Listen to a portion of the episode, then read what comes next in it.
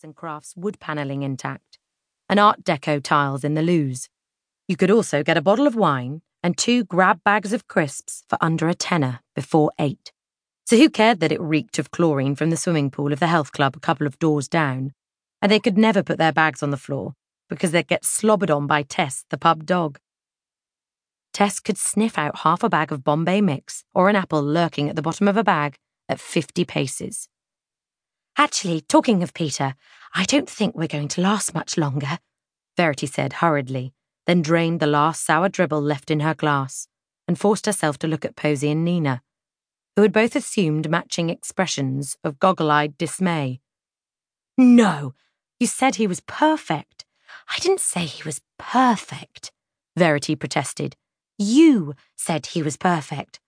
I just said that he was quite nice. He is perfect. Posy was absolutely not to be swayed.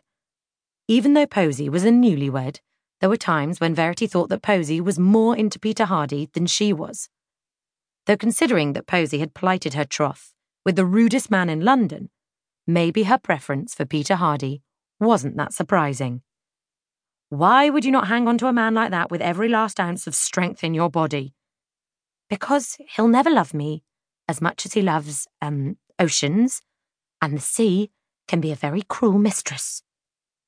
Verity was pretty sure she'd stolen that line from Moby Dick, or possibly Titanic. Something featuring a lot of sea. He's away all the time, and if things did get serious, if we had children, what kind of security would we have? knowing that he could be eaten by a shark or that his diving suit might spring a leak at any minute. I didn't know that oceanographers worked in shark infested waters, Nina said with a frown. Aren't there health and safety rules about that kind of thing? They make them sign a waiver. Enough was enough. This had gone on too long. Verity stood up on wobbly legs that weren't as strong as her resolve. I really have to go. But we haven't even finished the first bottle. Nina held up the offending bottle to show Verity the trickle of wine that was left in it. And it's not even half past seven. Are you sickening for something? Something like Peter Hardy, oceanographer? Posy asked with a sly smile. Verity shook her head as she picked up her bag. I don't know why you say his name like that. Like oceanographer is the second bit of his surname. Anyway, I'm sorry to bail, but I did say I could only stay for a bit. You know I don't like to go straight from work to a social situation. Oh my God. You're meeting Peter Hardy right now, aren't you? Are you going to break up with him? Nina looked like Marilyn Monroe's tattooed and pierced younger sister, but she'd once told Verity that she'd been an awkward teenager, buck teeth, braces, and bee stings for boobs, and had made up for it by being animated. She'd long grown into her spectacular 50s pin-up girl prettiness, but still had an exaggerated expression for every situation. Now she widened her big blue eyes, wrinkled her nose, and let her mouth hang open. I haven't decided. Maybe. Verity inched herself out from where she was trapped in the corner and almost fell over Tess, a stout Staffordshire bull terrier, who'd barreled over to see if there might be some crisps going spare.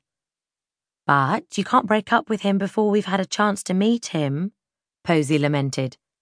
Can we come too? Just long enough to say hello. You don't need to say hello to him, you're married, Verity pointed out. Posy gave a start. Oh, God, so I am. I keep forgetting. She gathered herself. Anyway, it's not Victorian times. Married women are allowed to say hello to men who are not their husbands.